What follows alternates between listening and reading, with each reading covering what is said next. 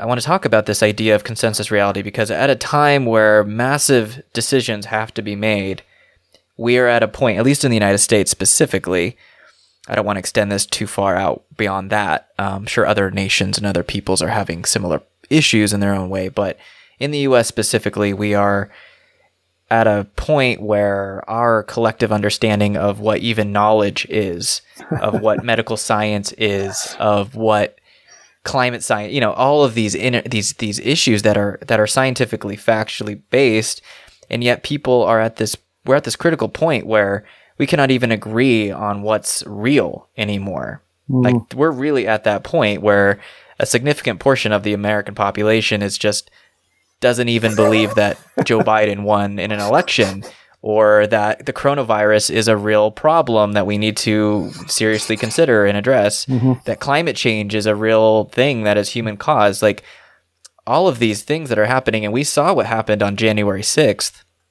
We saw like we had a little window into that world and how paranoid and frightened people really are, um, whether that's legitimate or not.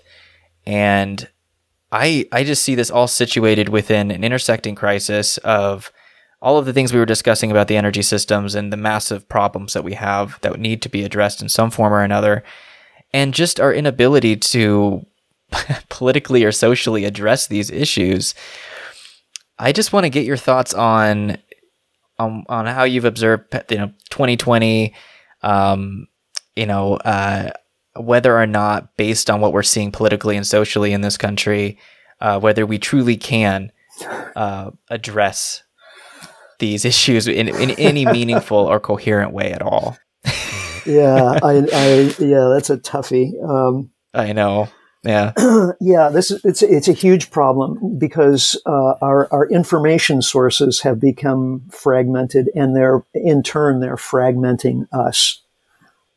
Um, you know, everybody knows mm-hmm. about the you know the the algorithms and Facebook and and other social media that feed sure. you more information along the lines you're already interested in and, and radicalize your point of view even further.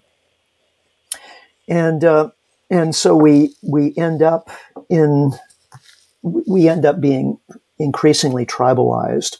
Instead of everybody watching the CBS Evening News and Walter Cronkite, you know, every night and getting the same set of facts and then you know framing those facts a little bit more conservatively or a little more liberally. Now we just have competing sets of facts coming at us from dozens of unique uh, news sources that you know some of them are reliable some of them are mainstream some of them are completely off the wall and who's to, who's to assess you know where the where the truth is so it's it's causing us to become more tribal. Mm-hmm. And at a moment in history when our systems, the, the support systems of civilization are starting to give way. We talked about the energy support systems. There's also the financial support system. There's, uh, you know, all these um, political and, and other systems that all have to be working and all working together in order to support this incredibly complex uh, society that we've built up over the last few decades. So those systems are coming under stress from climate change, from uh, resource depletion, from over reliance on debt. All these all these factors are kind of converging at the same time. And it's so, sort of the same thing that's happened to previous civilizations. You know, civilizations have this tendency to go through cycles where they build up toward higher and higher complexity. Then they reach a maximum state of complexity, and then they, you know, they hit the wall and they start to fall apart.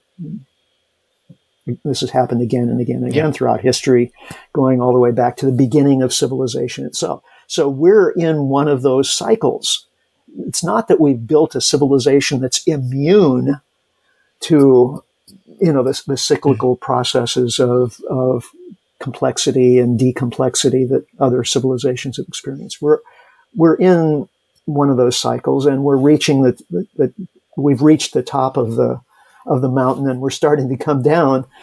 And the, the natural mm-hmm.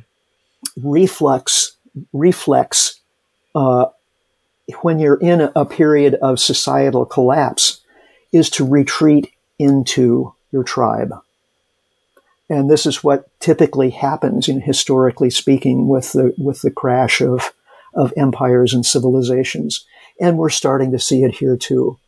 Can we stop that? Can we keep a unified um, view of reality that that somehow enables us to form a consensus to deal with climate change and all of these problems and and make it down the mountain without you know crashing apart into you know tribes and tribelets that are at each other's throats over the as I think I said earlier the the crumbs of industrial civilization crumbs and leftovers mm-hmm.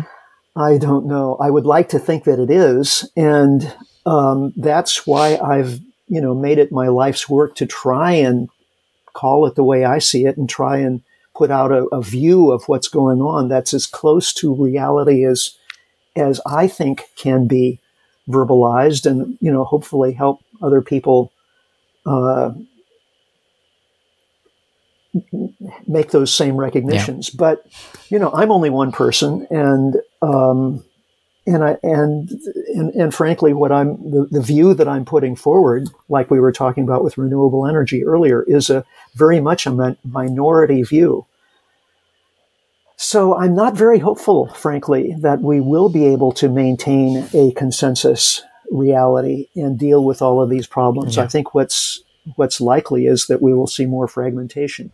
If we want to, if it, you know, those who really want to maintain the consensus, I think it's important to uh, reach out to folks in other on other other tribes. You know, at least it's important for people in the social justice world and people in the environmental world to reach out and join hands and work together. Because if they don't, there's not a shadow of a chance that uh, there will be enough of an alternative consensus to stop the you know the kind of capitalist uh, uh, doomsday machine from just you know continuing to to churn away at, at Earth's resources and and and poor people and and all the rest until it's just all a complete mess.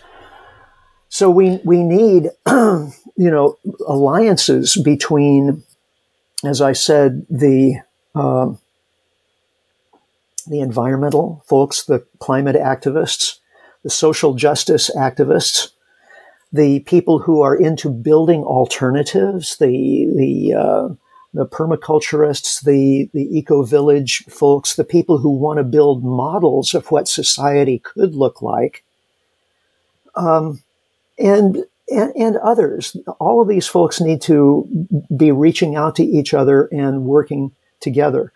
The way it is right now, especially with the social justice types, there's, I think, all too often a feeling of, well, we've got to get our ideas first and foremost.